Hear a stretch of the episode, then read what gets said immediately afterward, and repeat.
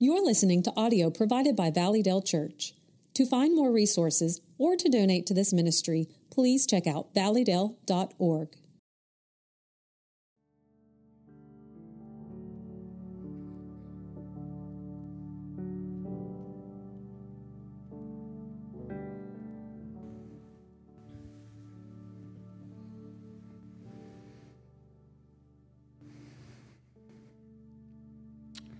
Good morning.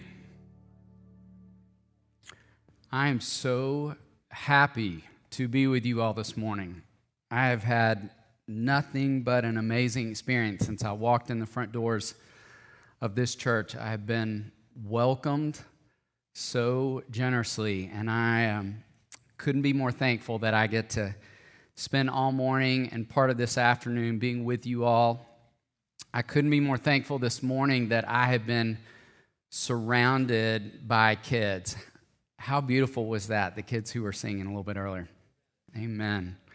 And I had the most lovely voices behind me worshiping over here today, which was one of my favorite parts that we had to witness a child being baptized. You all are making me feel so at home because I am a therapist, as was just shared, and I am a part of an amazing practice in Nashville, Tennessee called Daystar Counseling Ministries. And we serve just the pediatric population. That's our whole focus kids, adolescents, and families. And so I spend all of my days surrounded by kids, which is why this makes me feel so very at home. And I want to give you a little snapshot of the place that I work because we're a little bit different. As you can see in this photo, we work in a house rather than an office building. And that was a very intentional decision for us because if any of you have taken kids you love to counseling, or if you've gone yourself, you know it can be an overwhelming experience. So we try to do as much as we can to make kids feel really safe and comfortable when they come through our doors for the first time. You may also notice from this photo that a few of my colleagues get their own f- picture. Yeah, and then the rest of us are all crammed together in one photo. And that too is very telling. We currently have five therapy dogs on staff, and they are hands down the kids' favorite therapists. We're all very aware we're super low on the pecking order, and we're 100% okay with that. And having them there is a huge part of what we're working to do to help families feel really safe and comfortable. The fella in the bottom corner, the yellow lab, belongs to me. Uh, his name is Owen and he started to therapy dog school uh, just after his first birthday, and he turned 11 recently. So he's been at this work for a decade. And when I finished the process, if any of you have ever been through the process, you know it's a really extensive process. Like you have to be screened to see if the dog has a good temperament on the front side, and then you go through months and months of classes, and then you have to take a test that you either pass or don't pass at the end. So you could invest a lot of time and in this process and maybe not make it. And we got to the end of the process, and that fella knocked it out of the park, and they said to us, We're going to send you the certificate in the mail to let you know he's officially graduated so you can start the work. And his certificate showed up in the mail, and I opened it and looked and said to my wife, He has more letters behind his name than I do. It's like seven letters. I'm like, how humbling to own a dog who's more credentialed than I am. It's really, it's so humbling. But thankful for this place. Thankful that, as I mentioned, I get to go to work every single day and be in the company of kids. And I'm so happy to look out and see so many kids in this room. In fact, will you raise your hand if you are 10 years old or younger? If you're 10 or under, raise your hands, okay? Wow, lots of you, and I'm so grateful for that. To all of you who just raised your hands, I want to say to you all of the rest of us in this room have a lot to learn from you. We have a lot to learn from you. And that's really what we're going to be talking about this morning. And I'm going to share some things I've learned from being in the company of kids. In addition to the kids that I work with, I have three of my own. My oldest is a girl, and about a year into her life, we got pregnant for the second time, and we were incredibly grateful. We went midway through the pregnancy, as you do for an ultrasound. And we walked in the door and said to the technician, Okay, we're really old school. We didn't know my daughter was a girl till the day she was born, so don't tell us what we're having. We want to be surprised. Make a note in the chart, but don't let us know. And she agreed.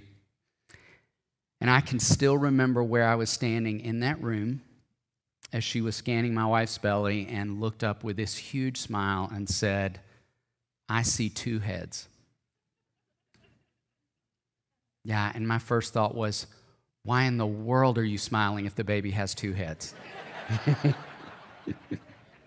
Nothing about that sounded right to me. And you all, we were genuinely that shocked. Like, we have no history of multiples in our family. My wife had not gained extra weight, her counts weren't different. None of the indicators that are typically there when you're carrying multiples were there for us. So here we are midway through the pregnancy, finding out we're having multiples, and that multiples always come early. So I said to the technician, Well, obviously we're so behind at this point, we do need to know. So hang on, I'm going to lay down on the bed next to my wife, and then you tell us what we're having.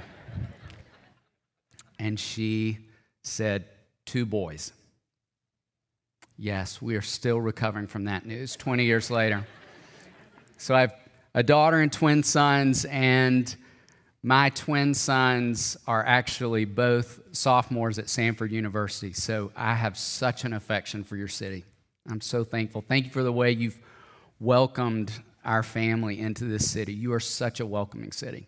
And I'm so thankful I could be with you today and that we could spend some time reflecting on what I imagine is a familiar passage, but I think I want us to lean in today to some things that I think God could reveal afresh to us. So I want to take a look at this passage in Matthew. I want to reread this with you.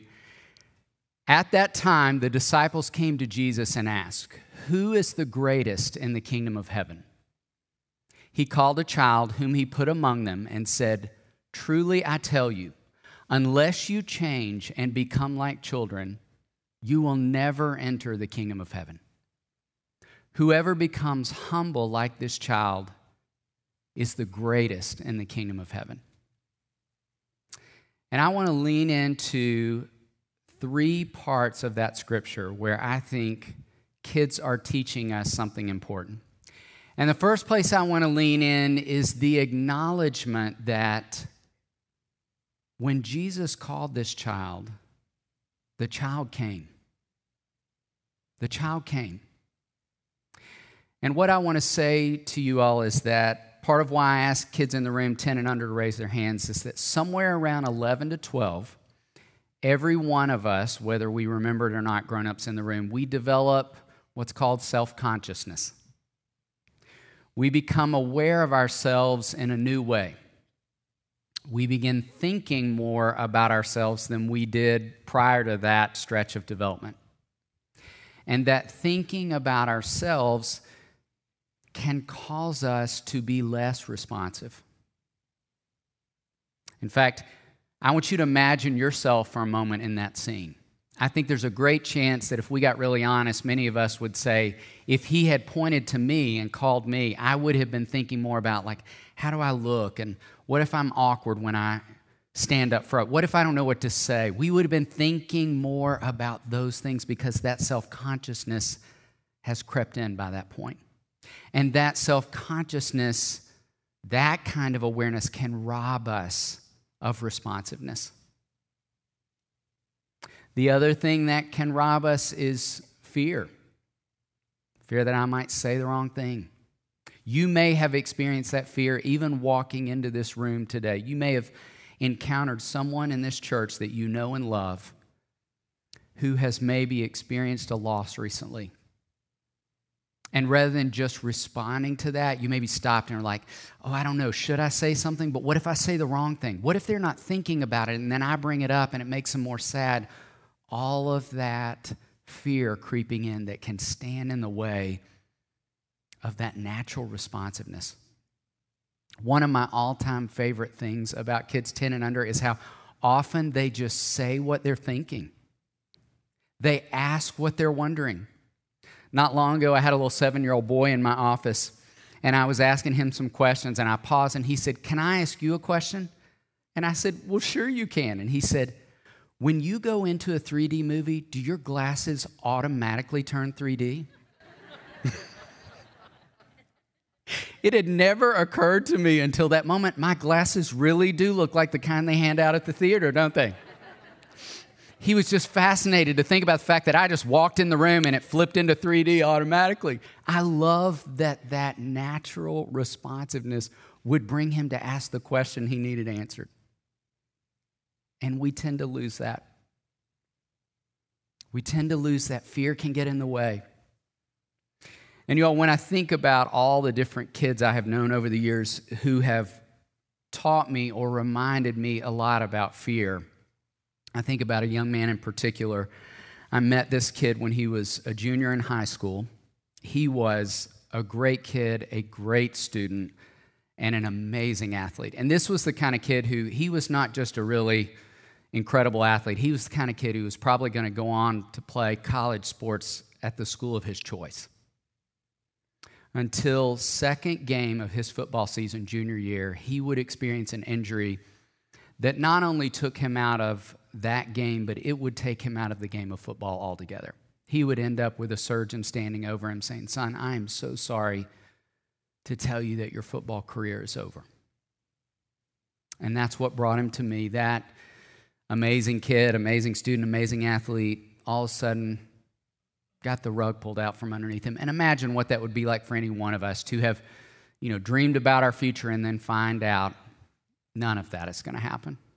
So, this amazing kid started to, started to experience some sadness that gave way to what was looking like some depression. That's what brought him to me. And I spent over a year with him, and this brave, resilient kid fought through that. He fought through another surgery, a lot of rehab and physical therapy.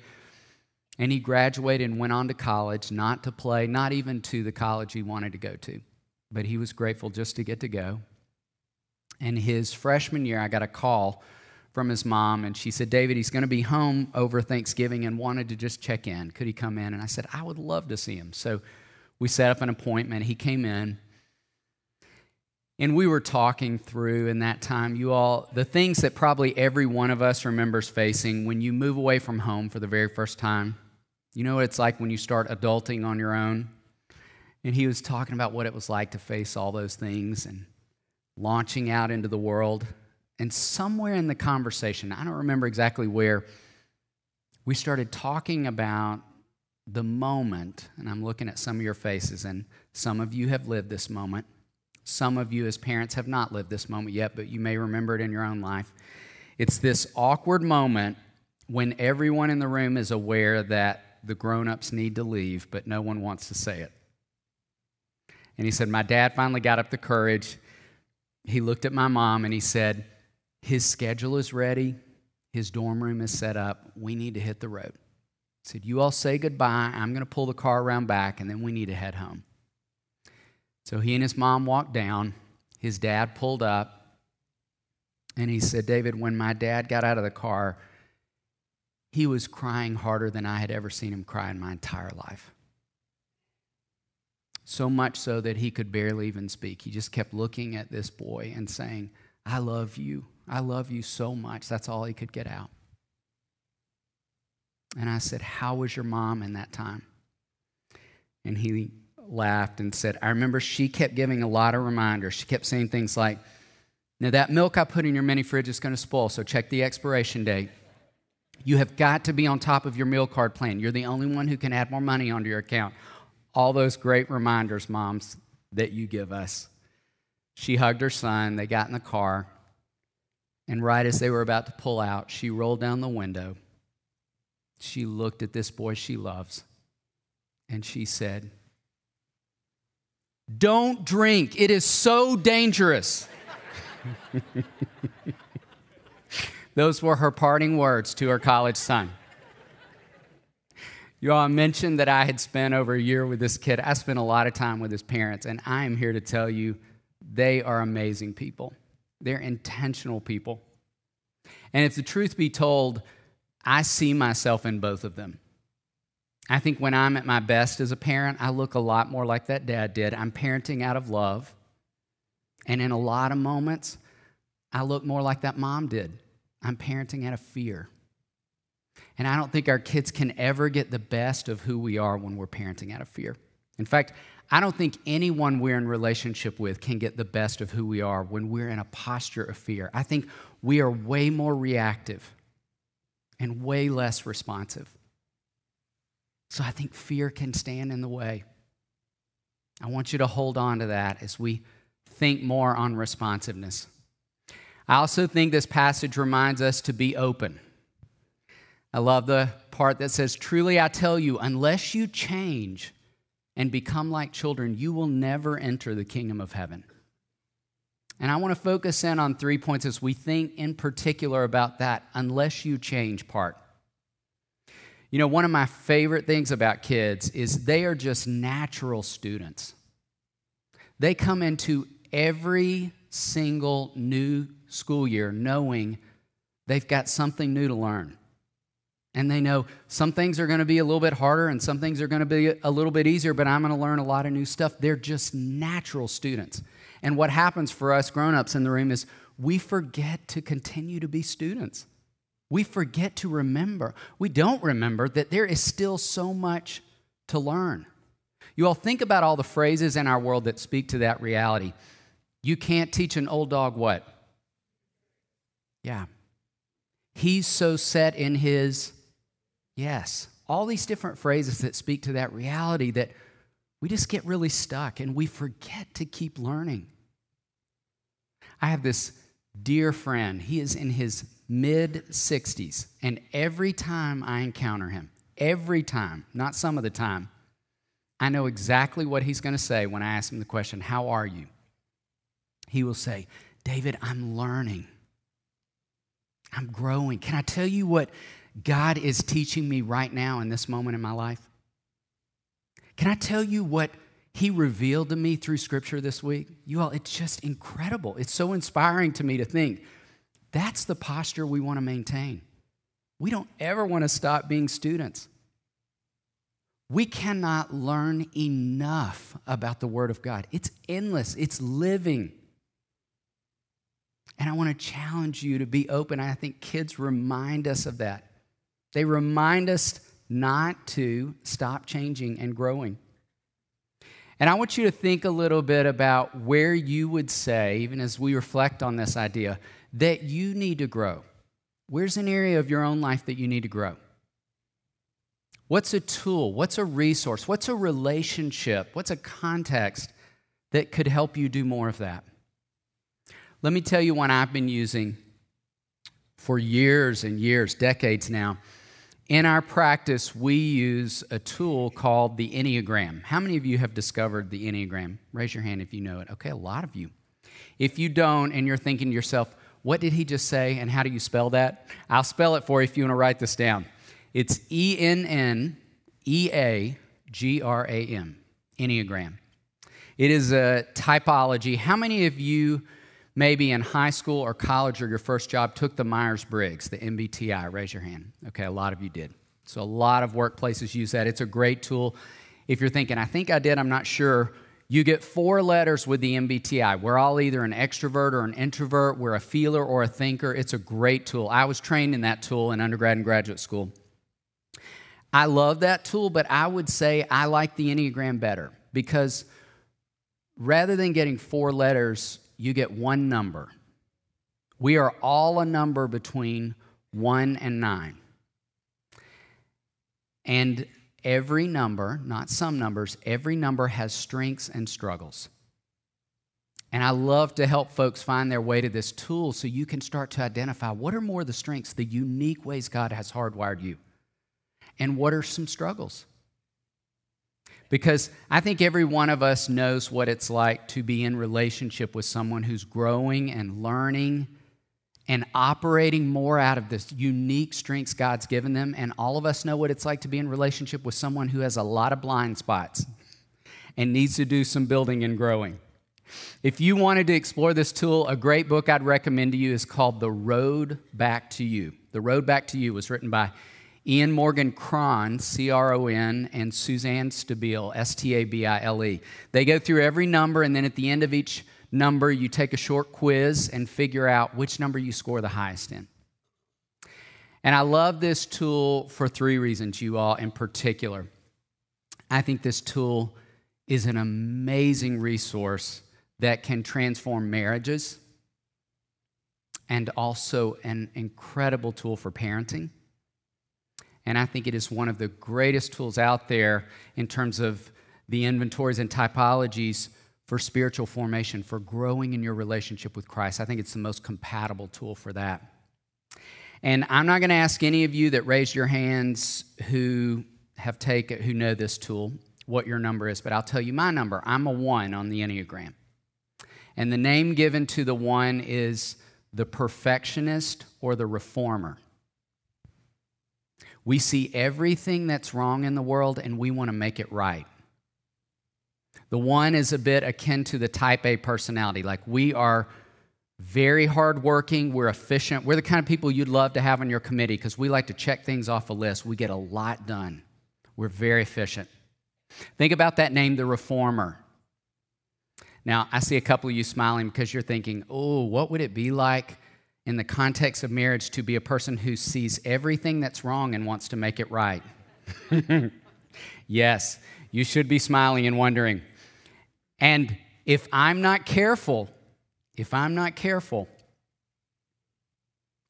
I can start to believe I am the fourth member of the Trinity. or at the very least, God's Southeast representative. I have all these good ideas. I just need people to listen. That is not true. You all, when I'm at my best as a one in parenting, I think I bring a lot of vision and leadership to my family. When I'm at my worst, I could make my wife and children feel like they're up for a performance evaluation. So I've loved using this tool to help me grow. And I have a lot of memories of my oneness over the journey of parenting. I have one in particular from early on. I think my kids were like four and six at the time. It was a Saturday morning. I'd just gotten out of the shower and the house smelled like pancakes and syrup. My wife was making pancakes. My kids had just rolled out of bed. They still had their PJs on and they had all that great bed head and they were eating. And I walked into the kitchen after I got dressed and said, Okay, listen up. We got a busy day. I'm going to take the two of you to soccer. Mom's going to take you to the birthday party. We're going to meet back at the house. Your grandparents are going to be here. I was running down this long list of things, and my kids were over there just trying to enjoy their pancake breakfast. and I remember my wife putting the spatula down at the stove, and she walked over and got real close to me. And she put her hand around the back of my neck and she said, Sweetheart, you are the only person in this house who is interested in your agenda right now. Isn't that wonderful? One of the most loving things anyone has said to me. Because left alone in my oneness, I could just plow right over people. That's not who I want to be in this world. That is not at all who I want to be as a husband and a father. So I want to challenge you. Who are the relationships who are the folks that you will let get really close to you, put their hand on your shoulder, near your neck, and speak some truth to you that you need to hear? Who are the folks that you could ask questions for the sake of growth? You could say, hey, what are my strengths and what are my struggles? How would you describe me to someone who doesn't know me? Where do I need to grow? Who are the relationships what are the resources? I want to just encourage you to think more about what it would mean to be a student, to grow more in your relationship with Christ, to grow more in your marriages, to grow more in your parenting, that we could grow more as people. Be open. And the last thing I think kids teach us through the scripture is to be humble. To be humble. Whoever becomes humble like this child is the greatest in the kingdom of heaven. And you all, I want to talk for a few minutes about three points. I want to first talk about what I think humility is and what it's not, because I think we at times can have it a little bit backwards. I think we tend to think about humility like it's being self deprecating, thinking less of myself. And I don't think it's that at all. I think it is understanding my value as it relates to other people's value. In fact, I love those two passages. I want you to jot those down or take a photo of those with your phone. Proverbs 10 and James 1. I love the reminders of the wise measure their words. And James reminds us to be quick to listen, slow to speak. I think this world is full of folks who are not quick to listen, who aren't slow to speak. In fact, you all, right now, this minute, as we sit here, we all know somewhere in this world, someone is typing in all caps in the comment section of Facebook or Instagram or Twitter. Someone is loudly declaring their perspective, believing they're going to change the world with their ideas. It saddens me as someone who loves kids and works with kids how little humility and civility I think that kids get to see on the grown ups around them. How much opportunity I think is there for us as people of God to be living differently in a loud world. In fact, when I think on that idea, I think about, I love the words of Madeleine L'Engle, the famous children's author, who once said, We don't draw people to Christ by loudly discrediting what they believe, by telling them how wrong they are and how right we are, but by showing them a light that is so lovely, they want with all their hearts to know the source of it. I love those words. We have that opportunity, we have that privilege not to be screaming at the world, but to be a light that is so lovely that this world wants to know the very source of it. But I don't think we can be that unless we are operating from a posture of humility, unless we're open. And then we are responsive, not reactive. I think that humility, you all, is a place of strength. I love the reminder in Philippians 2. We just sang this reminder a few minutes ago. That verse says, He humbled Himself. He was obedient to death, even death on a cross. We just sang about that death and what that death means for you and for me. Our Savior postured Himself in the strength of humility to be obedient to the cross to be a light so lovely. And I think, lastly, you all, humility postures us to see our need. And when I think about the kids who've taught me a lot about that, I think about another young man, and we'll call this little guy Jack. Jack is a longtime friend of my twin sons. We've known him since first grade. He has played on basketball teams with my boys, soccer teams, a lot of different sports. And Jack spent a lot of time in our house, and I love when Jack comes over because it's like living in the middle of a sitcom. Like he is just hilarious and such a truth teller. You never have to wonder what he's thinking. It's always going to come out and because Jack spent a lot of time in our home and our friends' homes, we all as parents kind of swap Jack's stories and our friends, the Connors, had him over for dinner in elementary school, and they were around the table about to share a meal and say the blessing. And Mr. Connor said, Hey, Jack, because you're our guest, would you want to say the blessing tonight?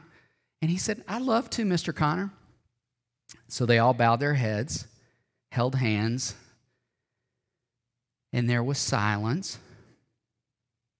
And then there was more silence. And then Mr. Connor thought to himself, you know what? I should have probably just said for him to start whenever he's ready. So he looked up and said, Jack, buddy, whenever you're ready, you go right ahead. Bowed his head again. And there was silence and more silence. And then Mr. Connor thought, you know what? I should probably let him off the hook. He might feel a little overwhelmed in another home saying the blessing. So I'm just going to let Jack off the hook. And as he looked up to do that, Jack looked up at the exact same time and said, I got nothing.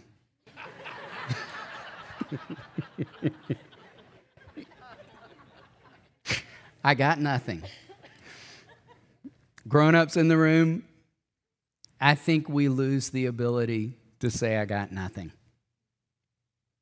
We've been studying this passage from Matthew 18 a little bit earlier in Matthew we are told by Jesus to come to him when we're what? Weary and burdened, when we've got nothing. You may have walked in this room today feeling like, I've got nothing. And yet someone may have asked you, How are you? And you said, I'm great. We lose that ability to be that open to say, I've got nothing. We get invited to this posture every Sunday at my home church. In fact, if I were home right now at the end of my service, our, pastor, our pastor would invite us to stand and open our hands and receive the benediction. And he reminds us that the benediction is a blessing, a blessing that every one of us needs. And so he asks us to receive the benediction with our palms open. And he asks us to do that for a second reason, too, because there's something about that posture, that posture of humility, that also reminds me consistently that this is what I bring to the relationship with Jesus nothing. And he brings everything I need. And I've been so deeply affected by standing in that posture and that reminder that not only am I doing that on Sundays, but Monday through Saturday, when I pray in my quiet time, I'm praying in this same way to remind myself this is what I bring to the equation nothing. And He has everything I need. Every day, the scriptures tell us His mercies are new every day. Every day when I wake up, if I feel like I've got nothing, He has everything. I was with a parent a while back, and she said to me, David, I want so desperately to just be Jesus in front of my children. And I said to her, with all respect, I don't think you can do that. I don't think you can be Jesus to your children. I think you can be a parent who needs Jesus in front of your children. That I think you can do. And I think the kids around us need us to be grown ups who remember that we need Him. We need those new mercies every day. And I think there is something about the reminders that we've been given through this passage that help us live in that posture more. That is something I hope you will think about and consider and hold on to even as you leave here today. And more than anything, I want to just invite you to keep studying the amazing little people around you who I think are some of the greatest teachers. It is no mystery to me why he called a child. And all of what grown ups in the room he had for us within that. So pray with me. Father, thank you for the gift of being in this room with these people. Thank you for this beautiful church, how they have welcomed me so generously today. Thank you that this room is full of kids who remind us over and over again to be responsive, to be open, to keep learning, to keep growing, and to be humble. Thank you for their honesty and transparency, their willingness to just say, I don't have anything. God, may we live that way more and more and be people who receive everything you have for us, that we could live and draw people to this light that is so lovely. Thank you for a chance to reflect on that today. And I pray these things in your name. Thank you for listening to this recording from Valleydale Church. To find more or to connect with us about what you just heard, check us out at valleydale.org.